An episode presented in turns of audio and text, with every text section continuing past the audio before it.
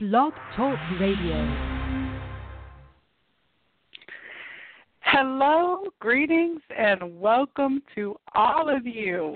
This is the Viberarian Show, and I am Joelle, the Viberarian. I am here to elevate, enlighten, empower, and uplift you with information that I hope that you will find informative, positive, and helpful to you on your journey. Every Thursday night, I'm here on the Viberarian Radio Network on Blog Talk Radio, and we talk about all things from the mysterious to the mundane. I'm kind of on a knowledge quest. I like to say that it's a cross between Indiana Jones and the X-Files. So we're on an adventure to uncover the secret knowledge. Some of it's hidden in plain view. Some of it is just everyday stuff that I, I find interesting that I want to talk about. And I always reach out to people to join me so we can talk about it together and learn and explore. So my uh, show is on every Thursday night. You can call in at four, excuse me, six four six six six eight eight nine eight eight. If you want to join the conversation, you can press one at any time, and I'll bring you on to contribute. Or if you have a question, also I have a community on Facebook. I like to call the Good Vibe Tribe. Gather together like-minded people because your vibe attracts your tribe. And we come together on my page. You can find us at The Viberarian. That's V as in vibes, I B E as in energy, R A R I A N. I'm always sharing things that I see, articles that I think are helpful, pictures, posts, memes, anything, you name it. Also passing along community information so that you can stay in the know and find out what is going on around you. And then also I have uh, Instagram and Twitter, and I'd invite you to follow me there as well, the same handle, at The Viberarian. Uh, tag me in your posts if you see something you think that I would like to see or that you think should be shared with the rest of the community, and I'll be glad to pass it along. Every Thursday night, I'm here from nine till about ten o'clock talking about the current events and the subjects that are interesting to me. And also, I'd like you to come back on Tuesday evenings because the Psychic Inside show also airs on the Viberarian Radio Network. And every Tuesday, I get to interview people who have discovered their psychic gifts and abilities. And I talk with them about their journey, how they figured out that they were psychic, what it looks like for them, and what they're doing with that gift now. The goal is that you may not recognize that you have your own gifts and abilities, and in hearing the stories of others, you'll start to connect the dots and maybe say, hmm, I guess I am psychic after all. So this is a wonderful adventure, and I'm so glad that you're joining me. There's also a chat room that's available on the Blog Talk Radio website for the channel, which is blogtalkradio.com slash the Viberary. If you have a question and would like me to cover it on air, just drop it in the chat room, and I'll be sure to get it online. So without any further ado, let me talk to you about tonight's subject. I want to talk about divination, and my goal is to demystify some of what you might have heard, um, or if you've never even heard the term divination, and then we're going to talk about some of the divination tools that are out there, because I know that you have heard and seen them, at least in popular cultures and references in movies. So let's start with what is divination. Divination is when you try to understand something better by using an ability or a tool or a method to figure out the answer. So, you know, you can use it in the term of like, well, you know, I'm trying to divinate the answer to that math question. But more often than not, people are using it when they're trying to divine something that is in the spiritual realm. Now, um, and that's the root of the word, is from the divine. So in the sense of how we understand it uh, in the times of like the Greeks and the Oracle of Delphi, people went to travel to uh, gain wisdom and knowledge from the oracles there, where they would, I guess they were in a rather, uh, I believe it was like a a portal where there were certain mists that came through this opening in the temple, and it would bring the seers on a spiritual journey and open up their abilities to see the future or foretell people's fortunes. And people would travel for miles around all over the world. It was legendary that you travel to this temple of Delphi. Um, if you look in the Bible, you will hear the story of uh, Joseph, who the king asked him to interpret his dreams for him. And in doing so, uh, the people were saved from a famine. And so um, those are just two examples of a type of divination that is where a spiritual message comes through an individual. Now, we've also seen things like a crystal ball, and I think we've all seen uh, on T V or the representations of a, a lady. Usually she's got gnarly hands and a turban and bejeweled fingers, and she's like, oh, come in here, my pretty, let me look at my crystal ball. Right? I joke, but, I mean, that's an image we all are pretty familiar with. Um And, of course, I think it grew popular in the States when we had the whole era of carnival sideshows where you could go and meet with this mysterious and somewhat scary, exotic person who would look into their crystal ball and see if they could tell you your future. So as you can see, these are just a few of a drop in the bucket, really, of the tools that are out there that people use to try to access the spiritual realm to bring knowledge forward.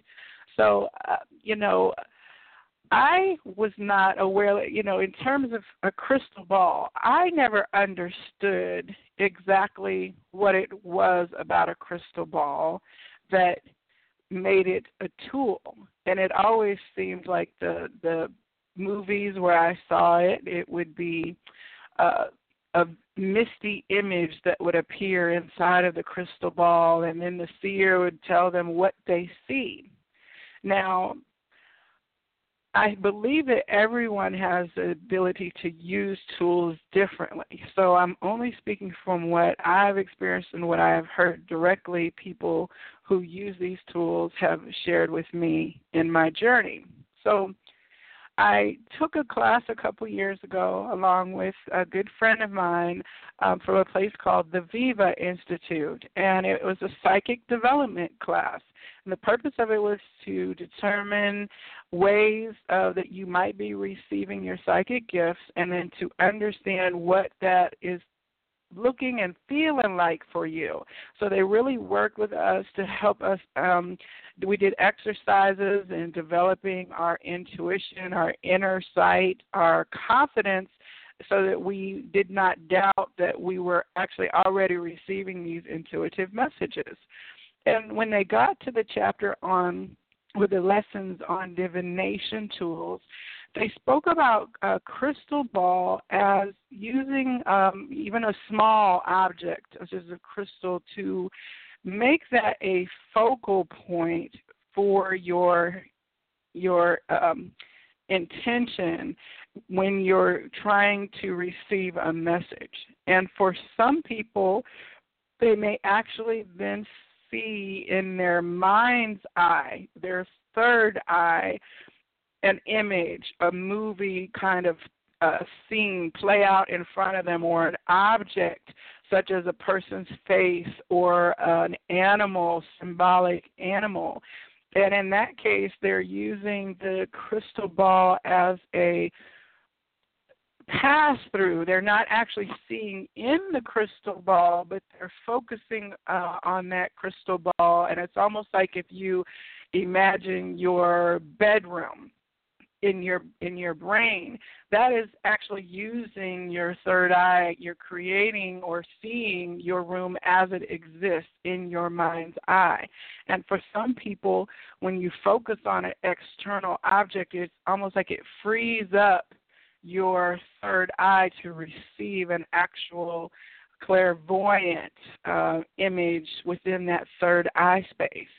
Now, other people might actually see in the object the picture that they're describing rather than it being internal to their mind's eye. And I think it's just very much individualized in how your gift of clairvoyance might work. So this is an example of an object that is able to facilitate, again, that connection to the spiritual realm. So I have a little tiny crystal sphere, but I have not, I can honestly say I haven't had much success in using that as a divination tool.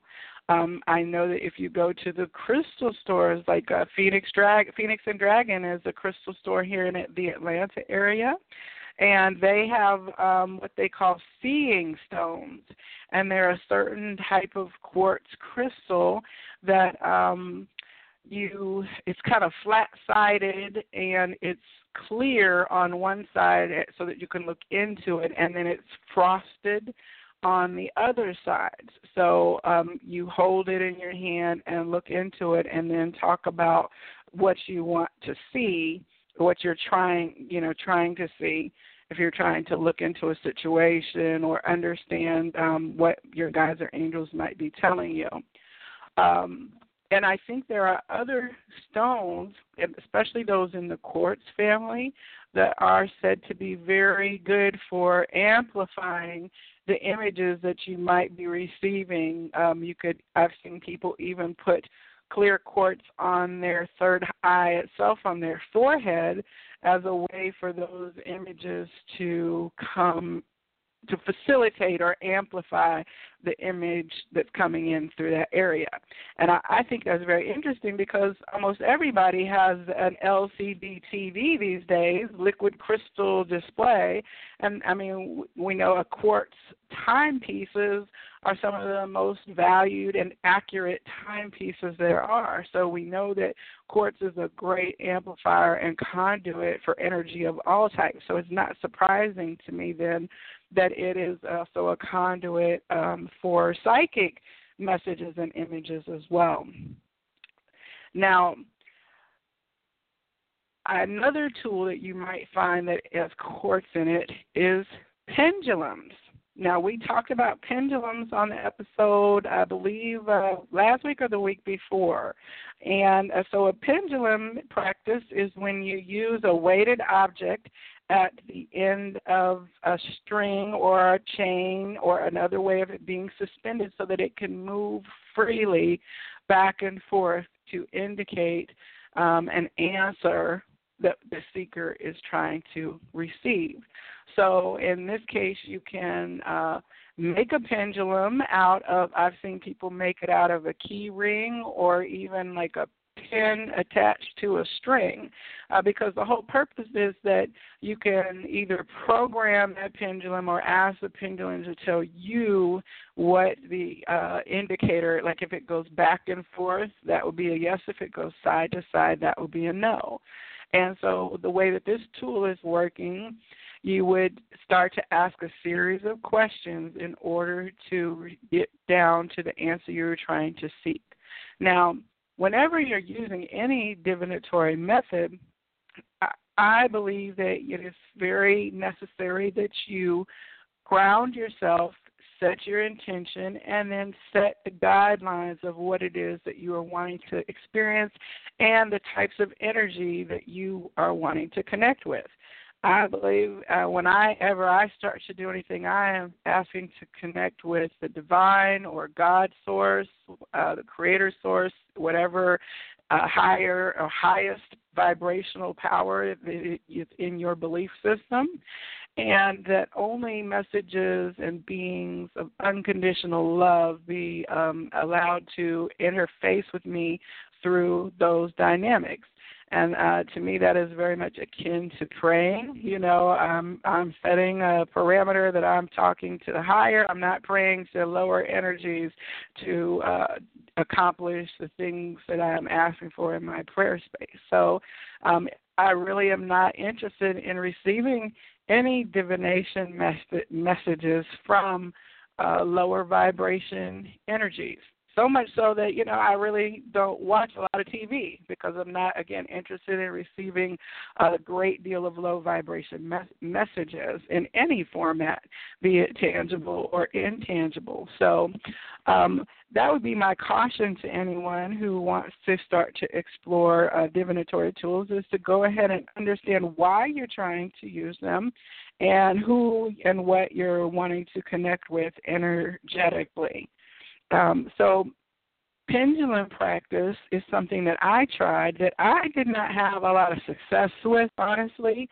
Um, I would ask yes or no questions, but I felt like I would not get definitive swinging back and forth. Um, and the thing that I learned, it's okay because not every tool is for everybody. So um My like I said, my, one of my B F Fs, she had a great pendulum practice going. Her pendulum, she bonded with it very well, and she would ask questions, and then it would make, you know, pretty significant um, motions that indicated the answers to the questions. Now, one thing that is interesting and that you'll find when you are dealing with the spiritual realm, the way that we think about things Um, and ask questions is sometimes not necessarily logical or able to be answered in the fashion we're seeking by the spiritual realm. It's almost like our questions might be a little vague, or we might think it's a yes or no question that's cut and dried when really it's not. So there are lots of resources out there um, that on the internet that will tell you ways to structure your questions so that you can have more accurate readings and answers from your, you know, from your pendulum. Now, one of uh, my friends, I'm hoping she'll be on a little later this evening, she has uh, a great, amazing connection with uh, her pendulums, and I have seen her pendulum go, like, not only does it move back and forth, but it would make, like, whoosh, whoosh, whoosh, noises. At one point, we were getting feedback through our video connection when we were video chatting at one point in time because there was so much energy coming through her, and her connection with spirit was, was so strong. She's a very high vibrational healer. And so it was, like, amazing. I had not ever seen a pendulum uh, move that significantly. Uh, some people tend to be very connected with earth energy and elements of crystals and the ground, and, and so those methods work very well for them. Uh, scrying, I guess, would be what you call it when you're looking into a crystal ball. But uh, scrying, you can also look into water, and uh, you've seen things like in Harry Potter and different movies where they'll be over a still water, and then they'll see a reflection of the moon, and the next thing you know, an image will come in through the water that then uh, shows the questioner the answer to what it is they're seeking. So um, these are kind of considered old world. I, in my opinion, they're considered old world things, um, and things such as even looking at uh, coffee grounds uh, or tea leaves. Those are things that we hear about, um, you know, in the eighteen hundreds, nineteen hundreds, early nineteen hundreds, and certainly over in the old world in Europe, reading the tea leaves, um, where, you know, the questioner will drink the tea and then the reader will look at the remainders in the cup and either know from the placement of the grounds or leaves and the patterning of it what it means, or they will actually see then a vision uh, in their mind's eye that emerges in the grounds or tea leaves. Um, all of these things are quite fascinating to me. I've had one coffee ground reading. It was like a really bitter, dark Turkish coffee.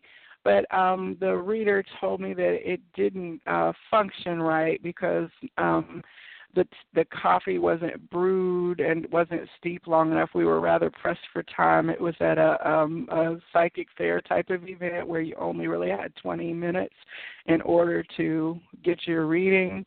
And so it wasn't allowed to steep long enough so that the grounds were separating out from the liquid.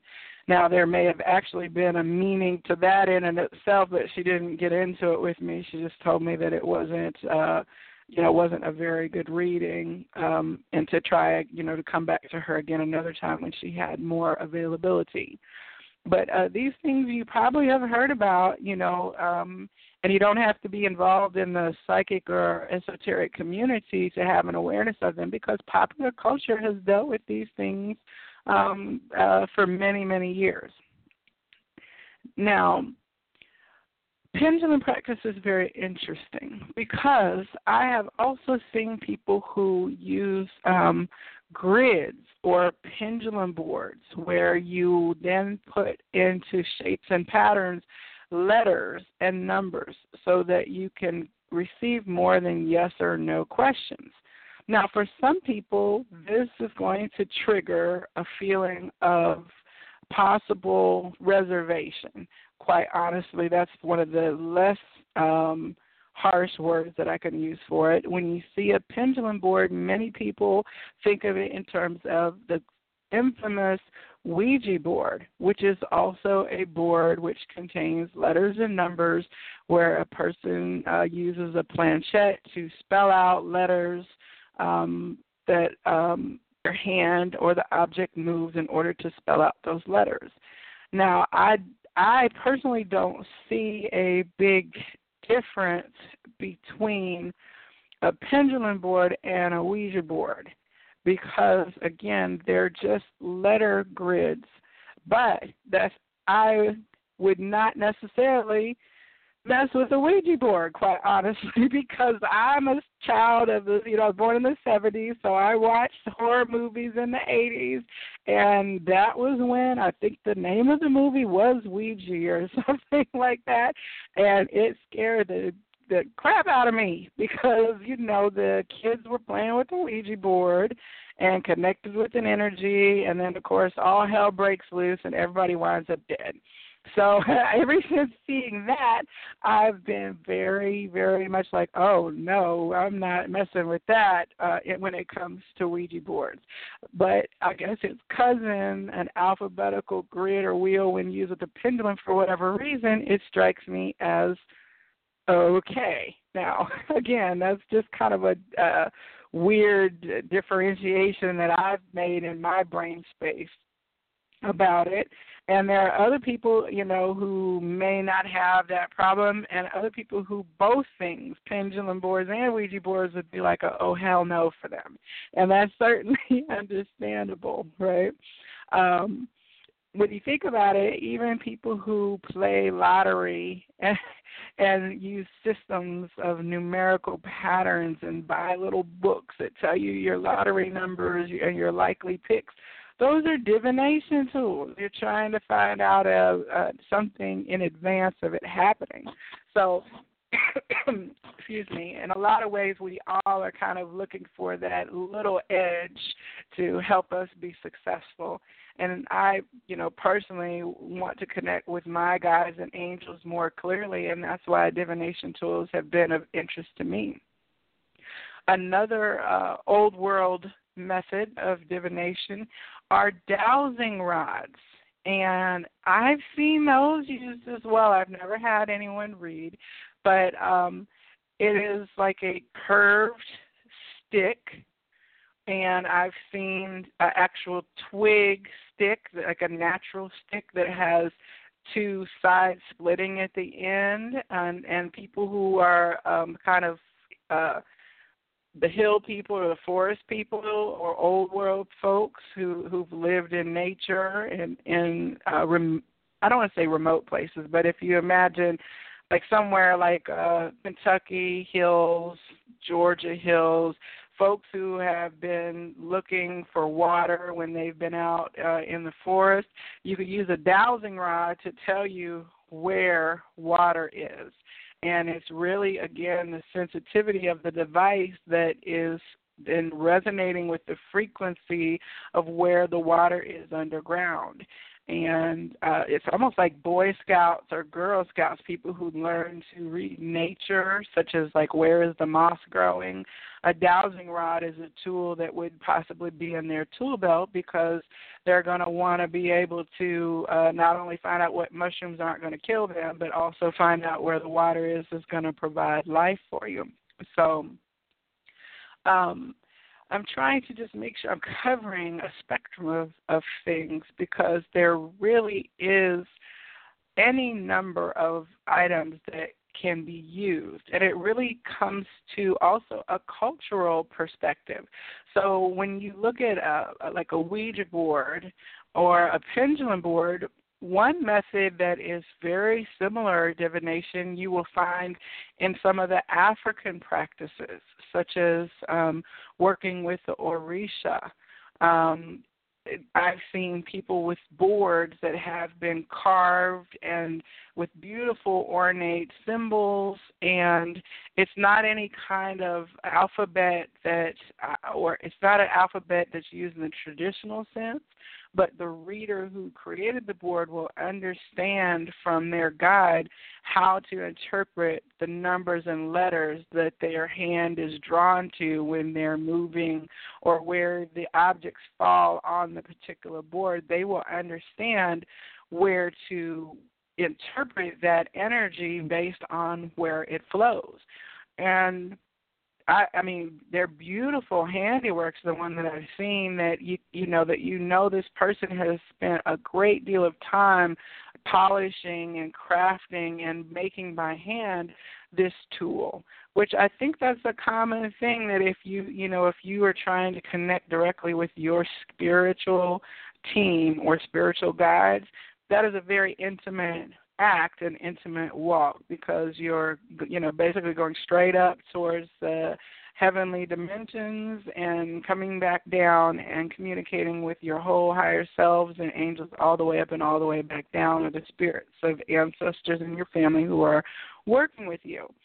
So um, I know a, a couple individuals who spent a great deal of time building and crafting, and it was almost like a rite of passage. Once they understood how to use them, then it became theirs, and um, it, it will probably have no use when when they pass on. It's not like you hand it down to someone else, and each divination board is very different, again, because it's customized by the person who's receiving instructions from their guides and angels on how to make it.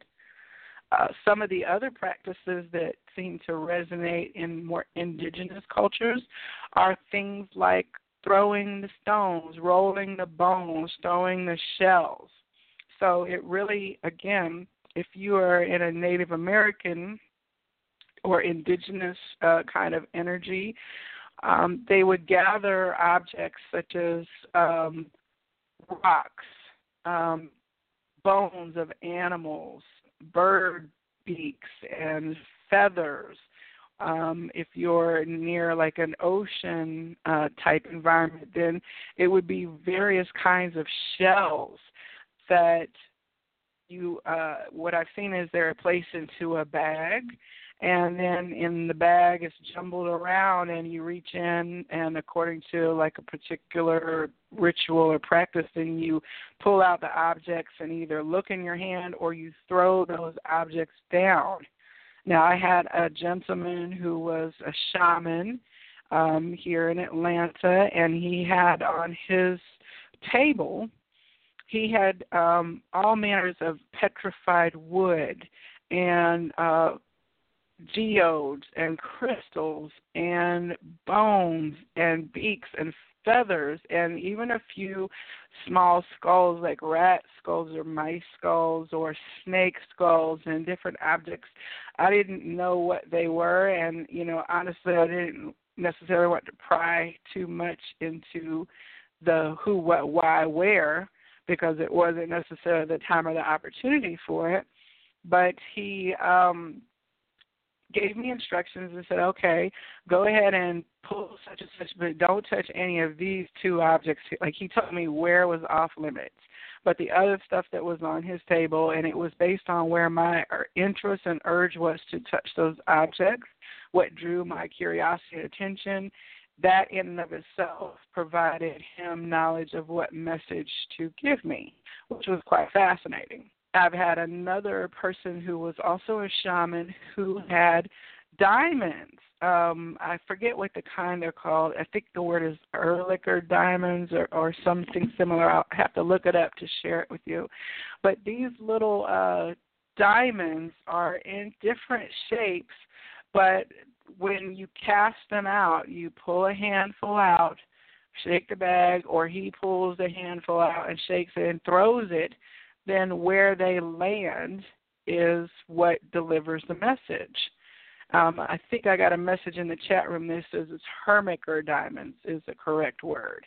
Thank you, uh, listener, for sharing that information. uh, I'll tell you what, if you're wrong about something, somebody will let you know, which is good. um, so, um, oh, as I was saying, so when I had that uh, Herkimer, excuse me, I'm uh, I was pronouncing it wrong, Herkimer diamond. Um, and they're not actually diamonds, but double-terminated quartz crystals of exceptional clarity. Okay, so that's good to know. So um, no wonder he had so many of them. And they say they are very powerful quartz crystals. So we're back to the whole um, connection of quartz being a very good transmitter of energy. So um, when I received that reading, he was able to see past lives in that casting of those diamonds. And it, it, it was very interesting to me because, honestly, to me, they all look the same, you know, and, but I guess it was which angle it was pointed to and which uh, what it was pointing towards in terms of other groupings. Um, and it was, it's again, it's very fascinating when you see people use different divination tools because on the surface you're like, how did that even come out of what you're looking at? Because I'm not seeing anything, you know. But um, it's quite fascinating. And he actually was very accurate about some of my present-day situations. And it felt very resonant with the past life information that he gave me as well. So, um now, I did have a situation where I re, uh, threw the bones, and there were actual bones in there, which was a little weird to me, but the information that came back after that reading was, of course, not harmful or negative in any kind of way. Um, and there was a tooth of something. I don't remember if it was a shark tooth or a bear tooth or something. But, you know, when you're rummaging around in the bag, you're not necessarily trying to focus in on what's this? Do I want to draw this one? Um, you know, because I didn't want to let my curiosity get the better of me, and then I wind up, you know, I guess it's all kind of meant to be, but but it's still, um, but you just try to get in the bag and get out. Because, you know, I've seen things where you'll, uh, on T V again, where they'll show a monkey claw uh, come out of the bag, you know, and then somebody will say, oh, no, a monkey claw. You know, I don't know that that's really a problem, and I'm assuming that it would be whatever the person uh, has determined that that symbolically means when they receive it in the bag. But, of course, uh, a lot of people would never put their hand in a bag and shake it around and pull anything out, period, whether it was a bone, a stone, a shell, or otherwise. So, you know, again, this can be a step too far for most people. But when you look at some of the oldest practices that um, are happening, Uh, especially when you get into uh, more primitive cultures. Again, pulling stones out, and the wise woman of the village would uh, roll, roll the, throw the bones, throw the stones, and diagnose illnesses in the body, or they might cast onto the body itself, and where the, the objects land lets them know Um, where the illness is and exactly what to pr- to prescribe for it in terms of whatever roots or medicines or nuts or berries um, need to be to to be given to remedy it. So it, it's quite such an interesting field when you're you're talking about um, you know, div- divination in general. So this is the Vibrarian Show, and I'm Joelle the Vibrarian, and I'm just having a, a discussion about divination tools, um, modern and ancient, of all spectrums. We have some callers who are listening in this evening. If you want to join the conversation, just press the one key, and I'll be glad to, uh, you know, bring you on the line to ask a question or contribute to the conversation. Now, I do want to get to some of the divination tools that I am very comfortable using, which would be um, oracle cards.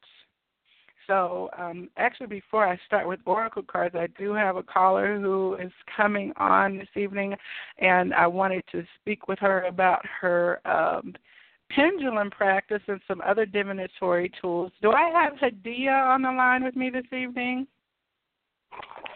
Hello? Hi, Hadiyah. How are you?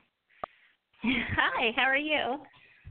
I'm wonderful. I'm so glad you could join me on tonight's show. A little bit earlier, I was talking with people about pendulums as divinatory tools, and I was telling how you, you your pendulum swings like shoo and made a noise, you know, like you could hear the energy bouncing off the walls and this through the speaker because your pendulum was just so, you were had such a flow and connection with your guides and angels. And, uh, you know, I was speaking about pendulum boards and also their cousins, the Ouija board. So I don't know if you have anything that you would like to share about, you know, divination tools and pendulum practice and throwing stones and bones. Those are all kind of things that I've already uh, touched on a little bit, but if um, welcome you to the conversation. Oh, well, thank you, and um, I'm honored to be, you know, uh, speaking with you on your show. Um, the, you know, first thing that people have to understand when it comes to um, any type of divination, whether they're using pendulums or um, some type of Um, device of communication, whether they be tarot cards or what have you. I mean, honestly, all of it is the mode of communication, um, you know, because we have to find a way to connect to our guides. And so um, a lot of times there's this big, you know, um, I don't know, it, it feels so taboo sometimes in some communities when it comes to trying to um, speak with the spirit realm, but yet we're always praying. But when they try to communicate back with us, you know, all of a sudden it's really spooky, you know. but um, but really, it's just um, a more clear-cut way. It's just a more clear-cut way, and all of us are made out of energy. You know, our spirit um, is energy. We emit energy. You touch something, and next thing you know, you have an electrical shock because of the energy that you carry. You know, mm-hmm. so um, utilizing like the pendulum is really allowing your energy, um, your spirit energy, to lead and guide you, and harnessing that energy and focusing on the pendulum and allowing um, your own spirit to lead and guide you. Sometimes you can um, ask that your angels um, guide you or your ancestors, however that may be. But all of it's a form of communication, um, whether you're utilizing crystals, you know, if you're using tarot cards, you know, it's just different languages, you know, different mm-hmm. languages, and people connect with whatever language, you know, um, they're able to interpret best with. So right. Yes, and I talked a little bit about how, like, maybe in the hills of Appalachia, you would be using a dowsing rod um, to do divination, or if you're in, like, a shamanistic uh, tradition or on a, near an ocean, you might be using, or an Afrocentric practice, you might be using shells. And it's really in developing the language of understanding what the divination tool is speaking uniquely to you, um, mm-hmm. you know. Uh, and I was talking also about, like, the uh, boards that people make that are so beautiful and handcrafted that it's really a conversation you have with your spirit guides that directs you to create this um, I guess you would call it like almost like a key code or a, or access um, item that mm-hmm. is divinely given downwards. It's not even, you know, that you start and it goes up. It's dropped down to you. And that's where your understanding of then how to, say, read the diamonds or read the position or understand what this particular letter placement, if you if your hand is drawn to it, what it means. Yeah. I mean, and the thing is, when you're receiving information, um, well, the first thing is that people trying to first get out of before you even get to that point, because some people like even the whole concept of opening themselves up to receive communication mm-hmm. is such a um, scary thought. You know, they're like, oh, mm-hmm. I don't know what's going to come through. I don't know if, you know, a demon is going to come, or I don't know if, you know, mm-hmm. some, some type of negative entity, you know, so I, I don't even want to open that, you know. Mm-hmm. And the thing mm-hmm. is, is that you have to understand vibration. Light vibrates with light. Darkness vibrates with darkness.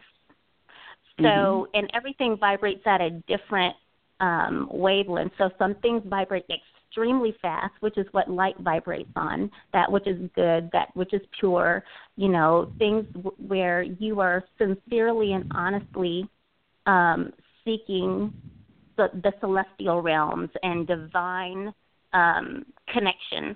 Those vibrate on an extremely high vibration. And so if that is your intention and you are sincerely trying to connect with, you know, light energy, you're going to connect with light energy.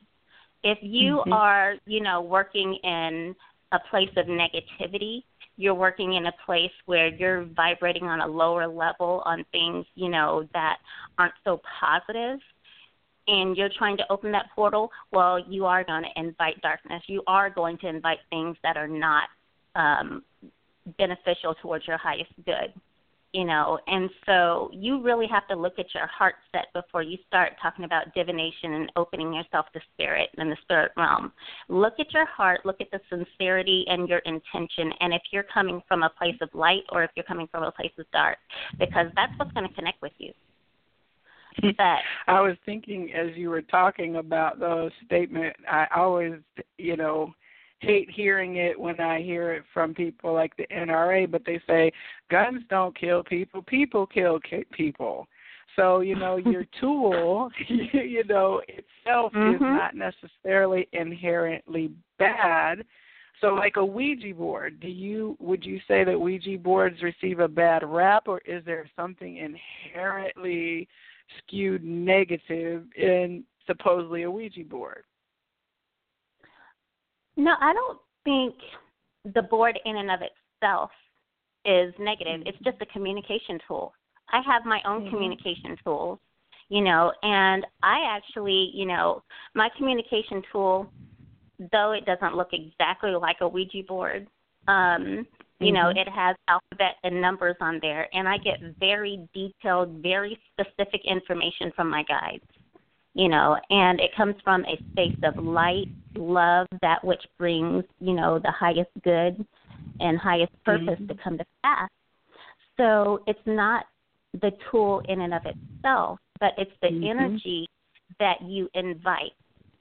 And mm-hmm. if you're trying to invite that energy, Uh, because nothing, nothing can come without your permission. You have to allow. You have to give permission. You have to open the door for that. And so if your heart space, even if you don't physically say, I invite, if your heart space mm-hmm. is coming from a negative, you know, standpoint, or you're coming from a low vibration when you're trying to do spirit work, then you mm-hmm. are going to invite negative energy into you and receive, you know, or do the bidding of whatever that n- negative energy, you know, harnesses. Mm-hmm. Mm-hmm. So um, it, it's all about the intent of the person and what it is they're trying to accomplish. But when you have, you know, you're coming from a place, like I said, of light. You're coming from a place of trying to heal. You're coming from a place of trying to serve the highest good. Then the information that's coming through, you're connecting to your mm-hmm. guides. You're connecting to your right. angels. You're connecting to your to the ancestors who want to help you. Every ancestor doesn't want to help you. Let's, let's just put it like that. So make mm-hmm. sure you're inviting the ancestors who want to help you and propel you to your highest good. So mm-hmm. with that said, understand every tool is only a method of communication, and whatever resonates with you is what you should go with. The Ouija board mm-hmm. in and of itself is not a negative thing. It's what energy you allow to come through it. Now, personally, mm-hmm. I I have my own divination tools. I made my own divination tools. Um, mm-hmm. My divination tools um, are things that a culmination of all my past lives, all the all the uh, sorcery, any type of magic work, any type of healing work, any type of light work that I've done, all from my past lives are a culmination, and it's in my divination tools that I use. And I prefer mm-hmm. to have, you know, I prefer to create my own divination um, process mm-hmm. instead of follow, um, you know, something pre-made, because mm-hmm. you don't always know the energy that someone puts into something, because yeah. everybody transfers energy. So I know that if I make my own, then mm-hmm. everything that comes out of it is only my light energy, and and my uh, guides connect directly to, you know, my own divination, and they talk to me. And, you know, even if you use tarot cards, you know, I'm, mm-hmm. I'm not saying don't use other, you know, other things. I'm saying specifically for myself. But like with um, tarot cards, there's a basic understanding of what each card means, you know, but you have your own unique communication with your guides and with your angels and with your ancestors. So if you see something that doesn't necessarily correspond with that tarot card, but it means that to you when you see it in that card, then that's just what it means. You don't have mm-hmm. to go exactly with what the card, you know, was designated for. You go with your own communication style, because that's how they connect mm-hmm. and communicate with you. You know, I've seen and received uh, readings. So Hadiyah is here in the Atlanta area, but she uh, and has been on the Psychic Inside show before as a special guest, where we learn more about her story and to her gifts and abilities. And she also provides readings here locally and also uh, actually internationally by the phone and through video conferencing. But if you've ever attended one of the Vibrary Elevation Station events or other fairs where she has been reading, you might have seen Hadiyah, one of her divination tools, which is, is quite beautiful and intricate to look at. I, I don't know, you know, what's on it except for a lot of writing and beautiful colors like the rainbow. If ever there is something that's a wheel of fortune, I believe that, you know, it is a wheel of good fortune that, you know, you have created. And I've seen many of the psychic readers who have gathered around you because they've been just really impressed and awestruck with what you have done in terms of crafting your tool. So, uh, you know, people, if you ever get a chance to watch her in action, it is it is quite an awe-inspiring thing to have her, you know, read from there, you know. So, uh, Hadiyah, that's, again, it's very intimate, but you do sh- you're not allowing people to necessarily understand your system, but it is something that's visible uh, for people to see at a superficial level. You know, and I do know you have many tools, not just one, because when you're working in spiritual energy and healing and, and providing services for people, it's not one size fit all, you know. And so at different times it may call for a different tool in order to get the clearest messages to give to the person. Right. Right, definitely. Um, the divination tool that you are speaking of with the colors and the wheel is um, actually something that's divided up um, into chakra systems, and understanding that every part of your body is connected to a chakra system, every um and things that may be happening within your life are connected to a chakra system. Um, and so when you look at what may be going on with your life, what may be going on as far as elements in the body, and you're looking at the chakras, um, I have this particular wheel that I use, and then um, the I use certain stones and certain crystals which hold certain energies. And so, you know, mm-hmm. it's kind of like runes. And when you use the runes, you know, you kind of just pick up out of a bag and kind of just throw them. And that's kind of what you do with these crystal stones and this board.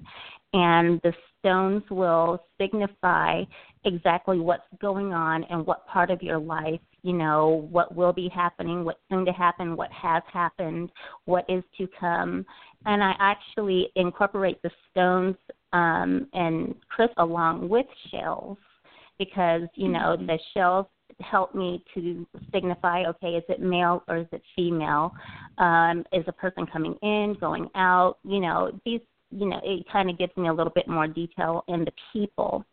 Um, but then also I combine those things with, you know, clairvoyance, clairaudience, you know, claircognizance, mm-hmm. whatever mm-hmm. may come through, you know, beyond the five senses.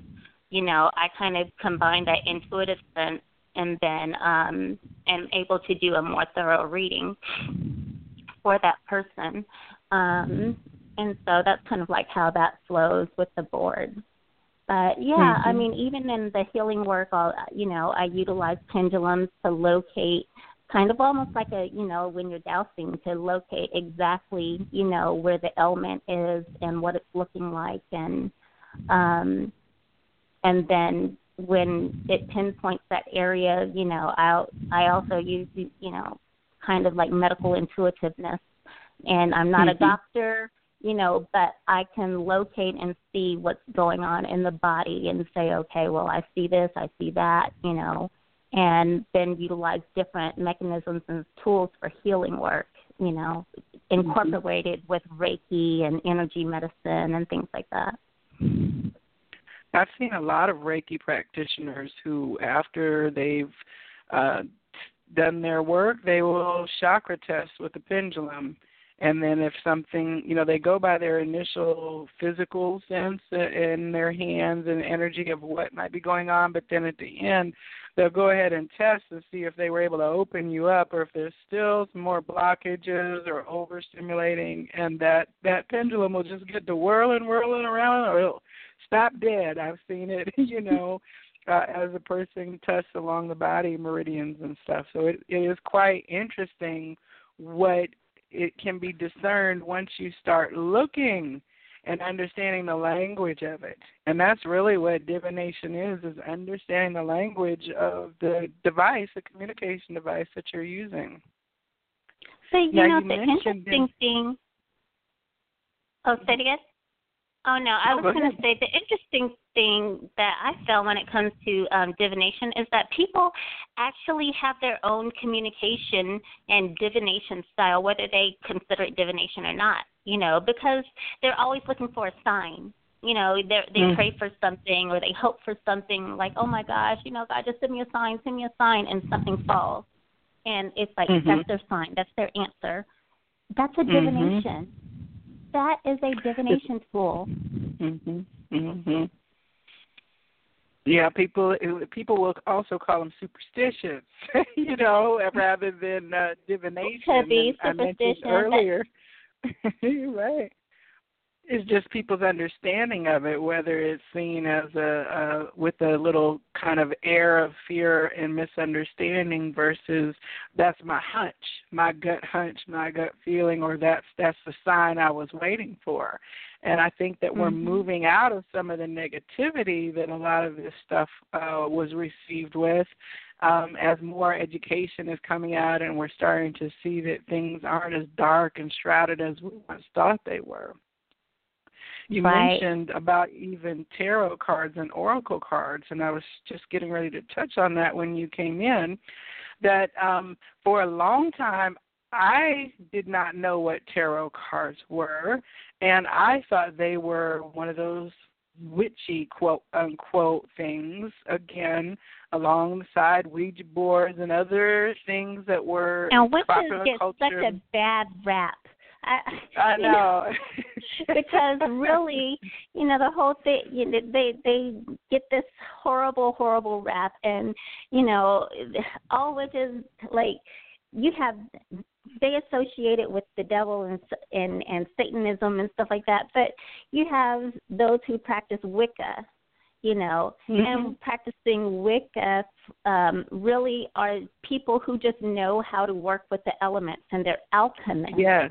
They they right. know how to use alchemy, and they, you know, and through Wicca, Wicca teaches alchemy and learning how to work with elements. And so, you know, but people have, you know, it, it's just been so, um, you know, demified because of oh, the yeah. past history, you know. And I just wanted to also take the stigma out of, like, you know, witchy, witchy, because it, it, yes. it's not every witch, like, you know, serves Satan or whatever it is that you may want to believe concerning, you know, those dark energies.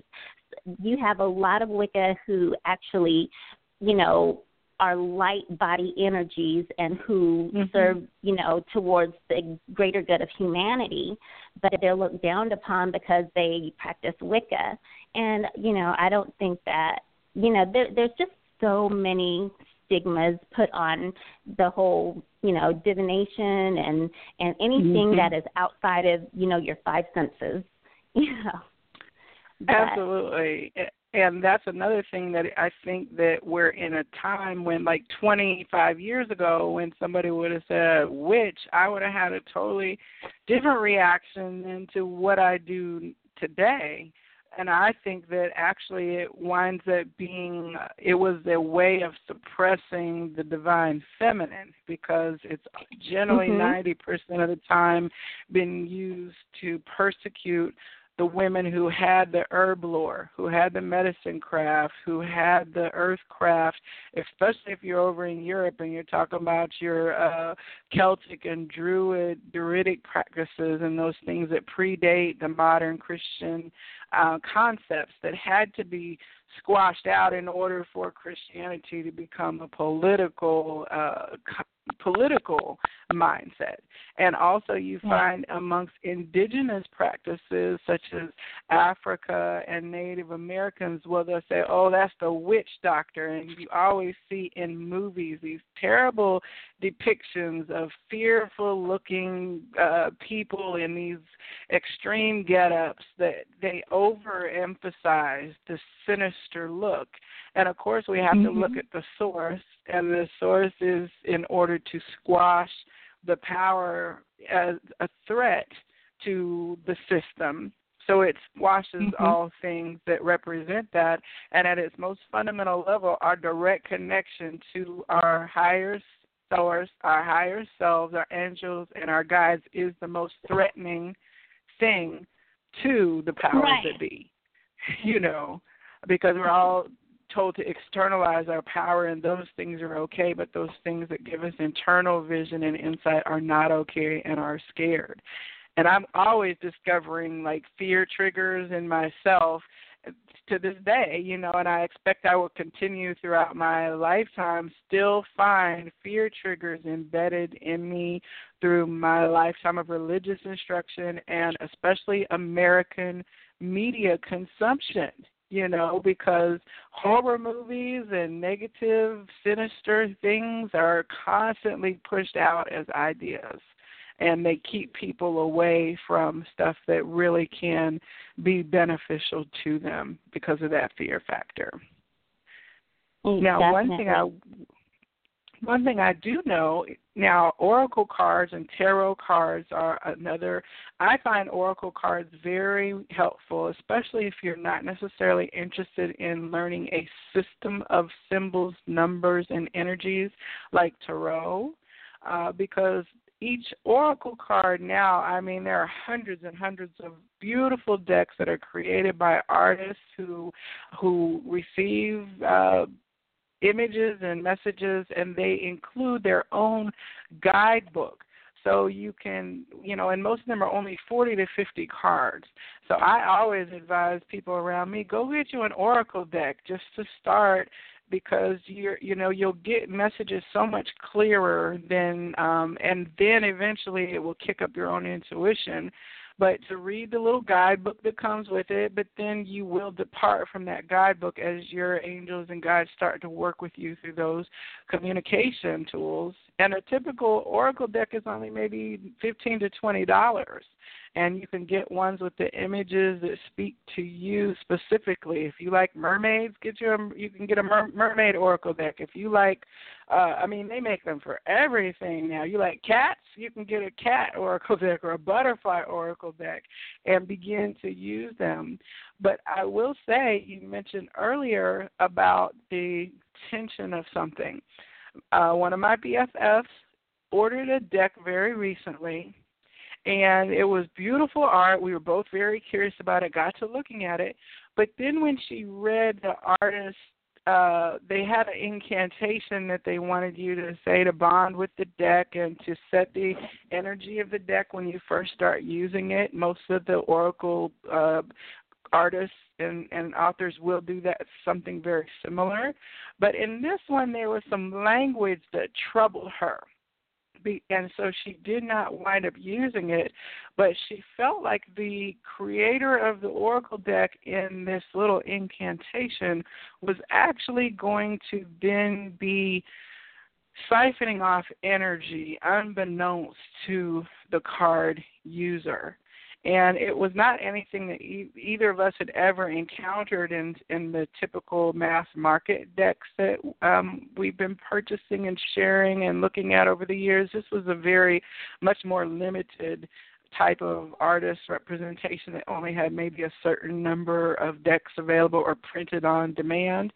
But um, I think she wound up getting to look out on different message boards, and other people were saying, hey, wait a second.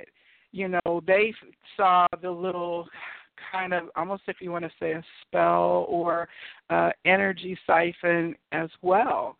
And so that, you know, was kind of a red flag.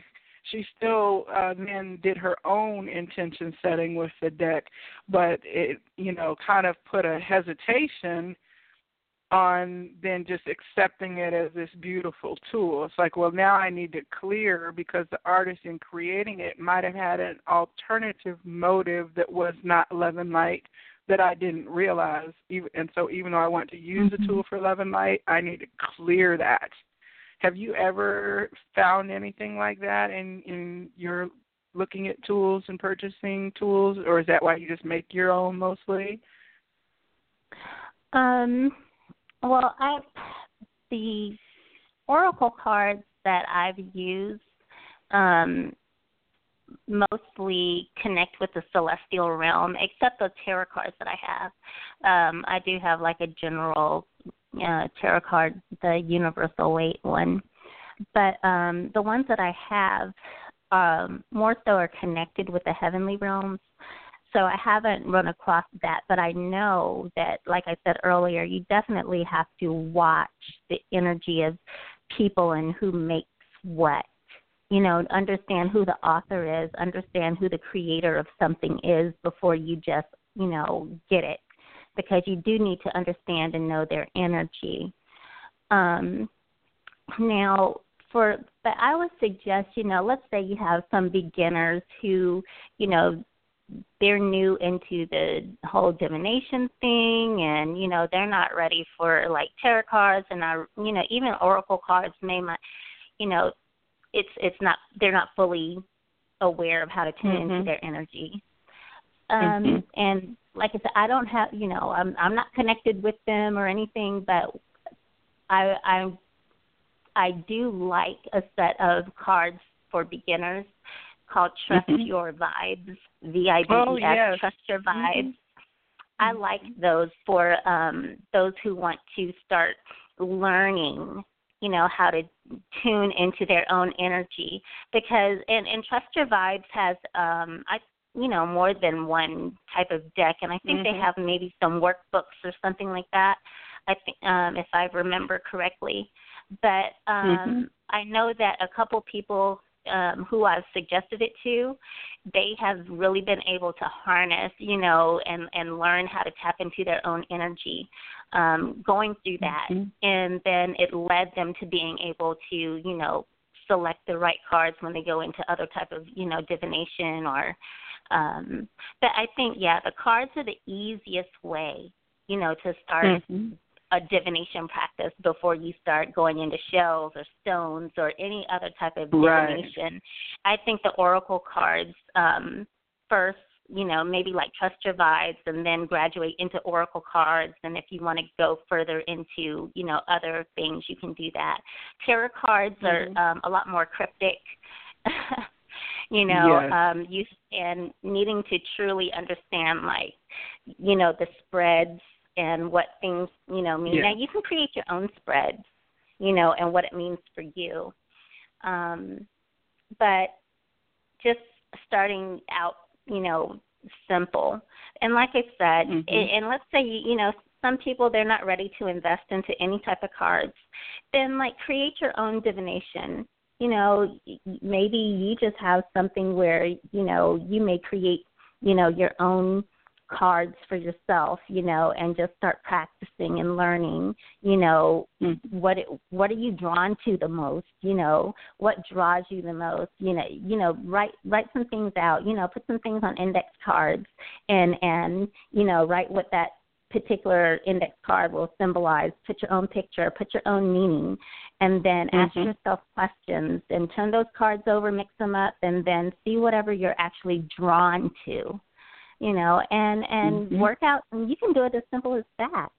You know, mm-hmm. um, divination is, you know, you can create your own divination. Get get a get a rock, get a stick, get a penny, and you know they mean some whatever it, whatever it means for you. And then you could put it out, and if it means this for you, then that's what's going to come out because your guides know exactly what you're looking mm-hmm. for, and they know that, you know, the stick, if it's turned, you know, to the left, that means yes or no, and if the penny is right side up, your guides know that.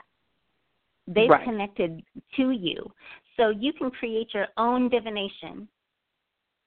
You know, you don't it's your have own private to go language. With what... Yeah. yeah. You can, and it's just like you go can that learn route. French. You can learn French, or you can learn your own, you know, little language. You can go as hard as you want, or as simple as, as possible to facilitate the, the, the conversation. Trust you receive, trust mm-hmm. what you receive. Learn how to trust the information that you are receiving.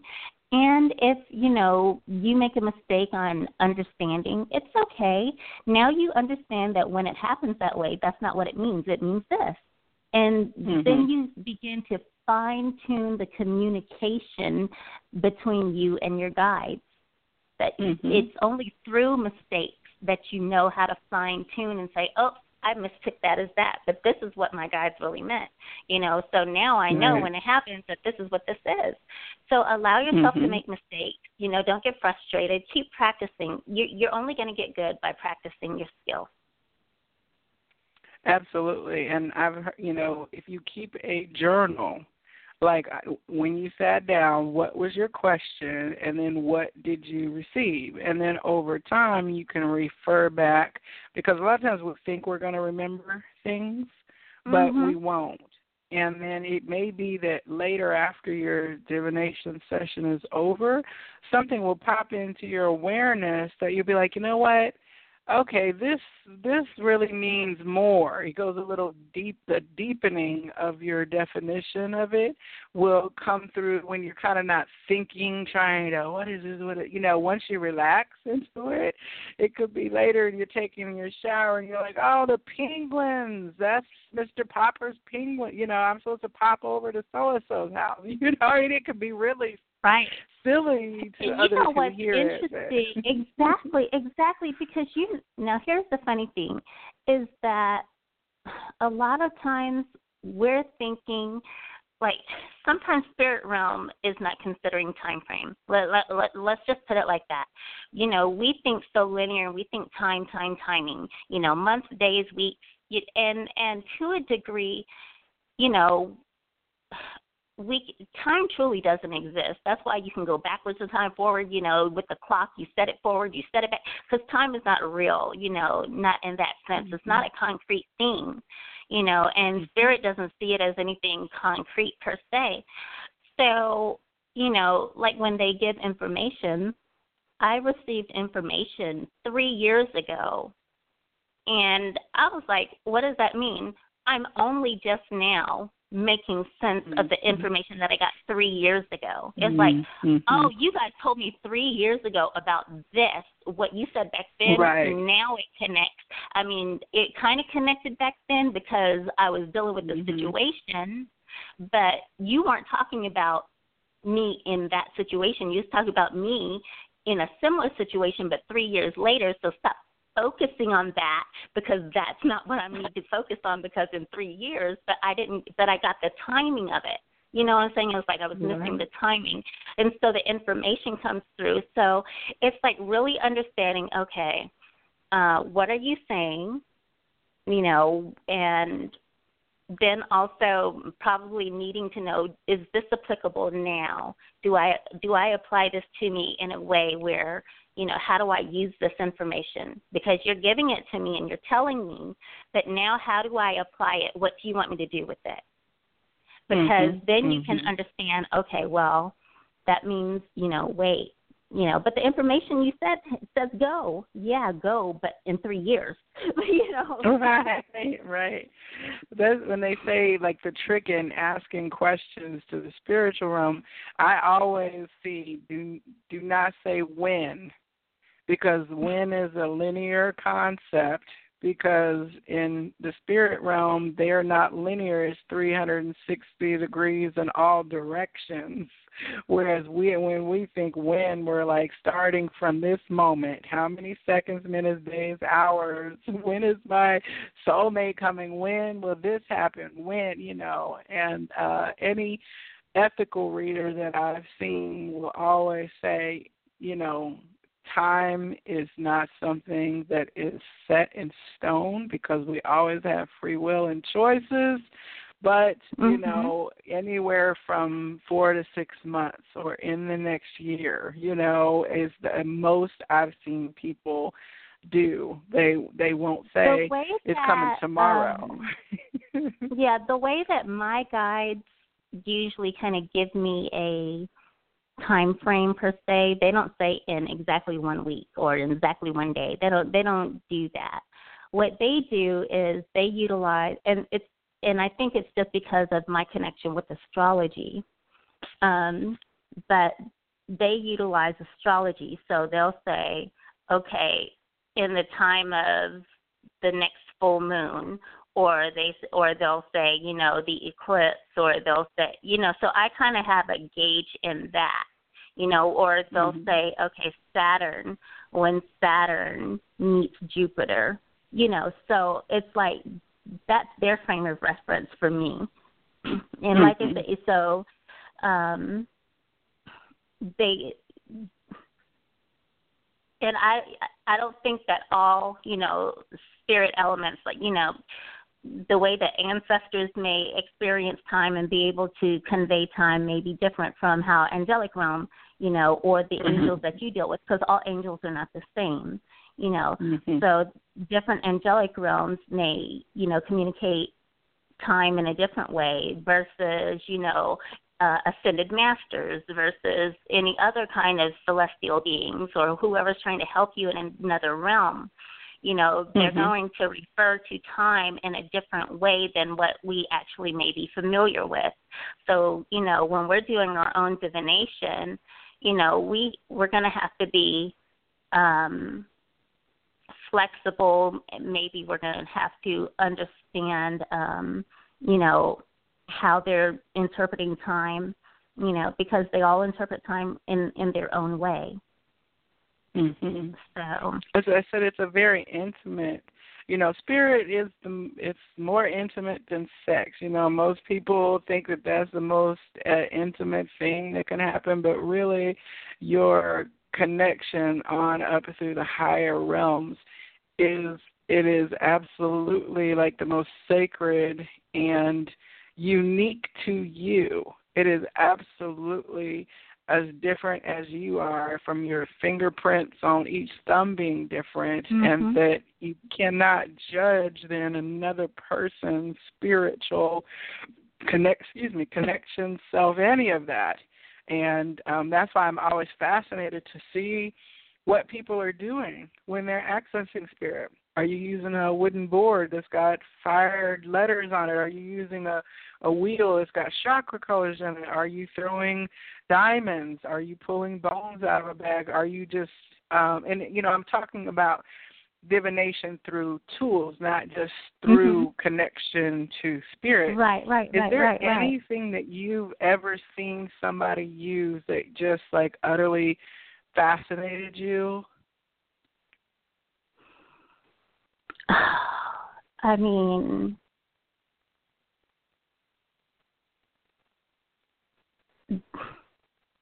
I think, like, all methods of divination fascinate me. I have to be honest. All methods of divination fascinate me. But it, and the interesting thing is, whatever method of divination, whether it's, you know, utilizing, you know, chicken feet and bones or shells, or if it's utilizing, you know, um, uh, uh, something called the opan, um, which is through Ifa, or utilizing, um, you know, smoke. Some people just literally they utilize how smoke mm-hmm. flows. Um, mm-hmm. It it all fascinates me. It all fascinates me. Um, But maybe one of the divination tools that I find the most fascinating, it's not as um, it's not as uh, uh, uh, in depth, let's say, as you, utilizing like like chicken feet or or bones or things like that. It, it's it's the ones with the coffee grounds, you know, and it's like yes. utilizing the coffee grounds and looking in the coffee grounds and seeing the whole picture with the coffee grounds. I'm like, that's freaking amazing. Like, yes, I talked about that at the beginning with uh, coffee grounds and tea leaves, you know. Um, yeah. Now, the one coffee ground reading that I had, it did. It was. She said it wasn't right because it didn't have time enough to steep the liquid off. Because we were at a mm-hmm. fair and it was like twenty minutes rush, and and so she basically was just like, you know, I, I, it's not a good reading. And I could see she was fumbling around. She's like, you'll have to come back another time. But um, I've heard that this particular person is actually very, very accurate, and I don't know because it just looks like sludge to me, you know what I'm saying? But I know for people who know how to do it, uh, you know, some people just know how to do it because of, like, almost like an ancestral knowledge. It's like, they're mm-hmm. like, well, I don't know yeah, how to tell you down. how I knew, you know, I didn't mm-hmm. know how I knew what the coffee grounds read, but they started speaking to me. You know? Yeah. So the the coffee ground readings, those, those I, I, I don't know, I'm just always fascinated by those, you know. Well, and it's kind of like, um, what I find is that when I see something, if it if it piques my curiosity, then I want to know how it works, kind of like a Rubik's Cube. Now, I may not be able to solve the Rubik's Cube, and I'm going to put it down, but I want to play with it a little bit and see. So, like, you mm-hmm. know, I started with Oracle, and then at some point I was like, you know what, tarot is fascinating from just a, a, a knowledge standpoint when you look at it. And then, uh, you know, so Lenormand cards, which is another uh, cardomancy or method of looking at stuff.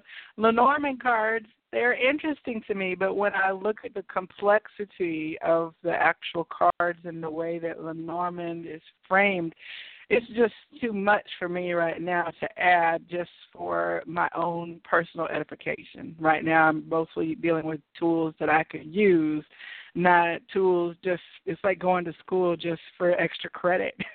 And it's a pretty intense subject. Right, now, you, right. you read the Norman, one of your oldest decks, I think, is the Norman, isn't it? Yeah, like my very first, like, I didn't know anything about all these other Oracle decks. All I knew was, like, Lenormand and Tarot was the only thing I knew. I didn't know there was easier decks to learn from. So I just jumped right in. But, mm-hmm, yeah, mm-hmm. so the Lenormand, though, those were so much, for me, they were a lot easier at first than um, the tarot cards. Um, mm-hmm. But um, like, what what, what are the other ones called? Oh, shoot. Um, I cannot think of them. But they're similar to Lenormand cards. But I kind of find that it's a lot more um, forward in the information. You know, it's like, okay, you know, a man, a woman, you know, dog is loyalty, you know, but then you have a coffin, so it's like the end of loyalty, you know. So it's like mm-hmm. a lot more straightforward with Lenormand. So I really did like that a lot. Um, and so, yeah, I, I still have my very first deck of Lenormand cards, and they look like they were my first deck. Um, well, but they're, they're you know, my favorite. I could tell they were well-worn and well-loved. Uh, now, you know, I have a friend who, uh, my uh, my my friend that is into divination as well, um, is has a deck that's Italian called the Vera Sibilla, and it is complex like the Lenormand in that each card, it changes its absolute definition by each other card that it comes with. So if there's like thirty-something cards in a Vera Sibilla, I'm not sure if that's correct, then it would be thirty-six times, three times, whatever, the permutations and combinations. And that, just like with Lenormand, when you do like a full Lenormand spread, it really is like a, a diagonal according to the system. And like you said, after right. you learn the yeah. system, you kind of learn be- your own spreads, but... Mm-hmm. It can be very yeah, complex and layered, you know. It, it definitely but, can. It definitely can. But, you know, it, anything anything that you do, it doesn't matter what the divination is, there still needs to be a level of intu- self-intuitive guidance. So you have to tap into your intuition. And, you know, tapping into your intuition and understanding what it means to you. What's the first thing that you get out of it? You know, what is mm-hmm. you, before you start to analyze what you just received and break it all down, the first your first gut, what did it say to you as soon as you looked mm-hmm. at it? Because more than likely, that's exactly what it meant. Right. You know. And that's one reason why I like the oracle cards, because when I started using them, I would just burst out laughing because when a card would flip over, I wouldn't even turn to the book. I would be like, oh, my gosh, that's like my favorite flower. And then you realize, well, yeah, they're giving you that card because they know it's your favorite flower. Or you'd be like, oh, I love unicorns. And it's like, oh, look at that unicorn. And you don't even pay attention to the book meaning because it's already triggered something for you. And it's supposed to do that. And once exactly. your guides and angels are aware that you are understanding them, you'll start seeing uh, on the side of every truck you pass on the freeway, if penguins is your symbol, and they're like, you know what, got, my angels just told me such and such because Mister Popper's penguins came up and blah, blah, blah. You will see penguins everywhere. Like, and I always smile now because I'm like, oh, well, there's, thank you. You all are around me. You know, I'm appreciating the encouragement in this moment. You know what I'm saying? Mm-hmm.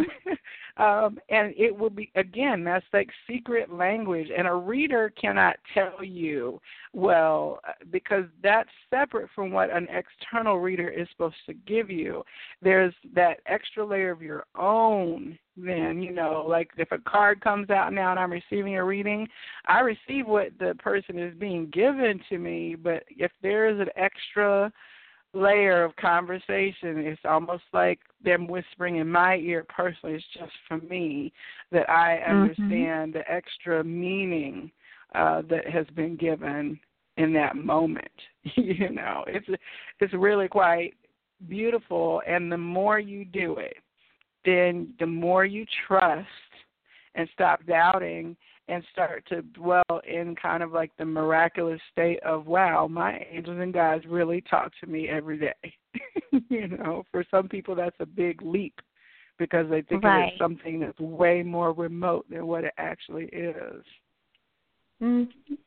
And, you know, so the whole divination thing, like, you can use anything. If you don't have cards, you know, use anything, because the divination is just a form of communication. And so, you know, you can you can turn anything into to a divination tool, honestly. Mm-hmm. You know, mm-hmm. it, depending on whatever communication style you and your guides have, you know, you just fine-tune it. Continue to work with whatever you have available, whatever it needs to mean for you, and, you know, put it out, you know, do whatever you need to do to get the answers, you know, and, and let that be your divination tool, you know, um, whether you create your own cards, whether, you know, you utilize pennies and, and, and buttons or whatever it is that you want to do. You know, that because reminded me. I didn't. Anything, yeah. It reminded me that I w- wanted to share. I recently bought a, a, a kit called a Boyer Charming Oracle, and it's this artist, uh, Miss Boyer, who has put together these kits. But anyone can do it. But you literally, she picks out charms, like little, not like that. You you can go to Michael's or Hobby Lobby. And the little mm-hmm. charms to slide on, little, you know, in miniature houses, mm-hmm. all number of stuff. And so she puts together these kits of thirty or forty charms that you literally could go for pennies and buy your own, you know. A purse means watch my money. A shoe means get to traveling. A wheel means take charge. You know, and you can, that's super affordable, and it's kind of fun. For people who are crafty and hobbyists, you know, put together your little. You just have uh, to pouch. Remember what it means. Write it down. Mm-hmm. Just remember mm-hmm. what each what you are saying that each one means. Yes, and but, also yeah, the, the trust. I love your, that. The the Trust Your Vibes Oracle is by Sonia Choquette. C H O Q U E T T E. And she also has um, a deck called uh, the Trust Your Vibes, and then the answer is simple. And I have actually gifted friends with each of these decks at different points of time because they are so beautiful and so easy to use. I'm looking right now at Amazon, and the Trust Your Vibes deck is twelve dollars. So that's another low economic barrier for you to get a tool that you can really use on a daily basis. Now, um, we're coming to the end of the show, and Hadiyah, would you share with our listeners if they want to contact you? I know that you teach classes on, you know, developing your intuition and psychic abilities, and also on divination and any number of other healing subjects, and you also provide services such as readings and consultations and guidance. How can um, listeners get in touch with you? I. They can, uh, right now, because I'm going to be in the process of um, changing uh, my phone lines. So really right now the best way to get in touch with me until I um, formalize some other things is to reach me on Facebook under Hadiyah Talks, H as in Henry, A D I as in David, I Y A H, Hadiyah Talks. And I'm on Facebook, and they can just go to my page and um, send me a message, and I'll get uh, in touch with them, and we can talk about classes. Right now I'm trying to formalize um, teaching, like, basic astrology classes.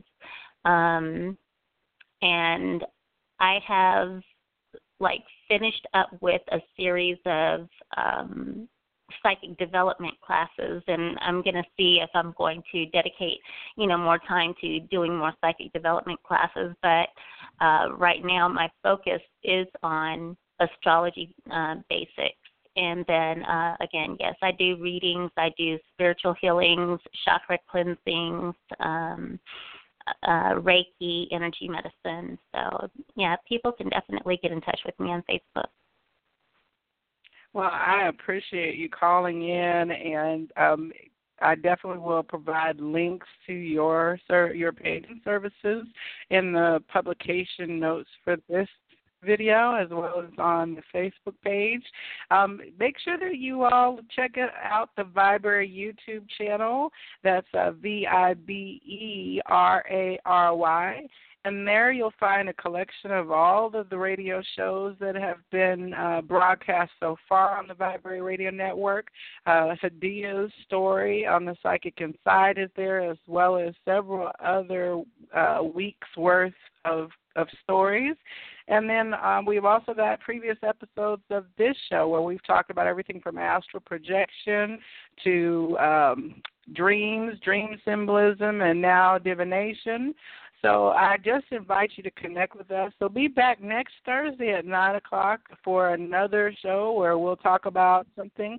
I believe next week we're going to be talking about the Akashic Records. And on Tuesday I will be joined okay. on the Psychic Inside show by Emily Harrison, who is the founder of the Akashic Academy. And she's going to share her life story. And then on Thursday we're going to go deep into the Akash and about what it's really all about and what kind of information can come through to you about your kind of personal record of beingness. And so I definitely invite you to come back next week. This has been the Viberarian Show, and I've been joined tonight by Hadiyah of Hadiyah Talks. Hadiyah, thank you so much for calling in. And I Thank wish you. that all of you listeners have the most wonderful week, and you have all of the blessings that you can possibly contain in your life, and all love manifests for you. Namaste.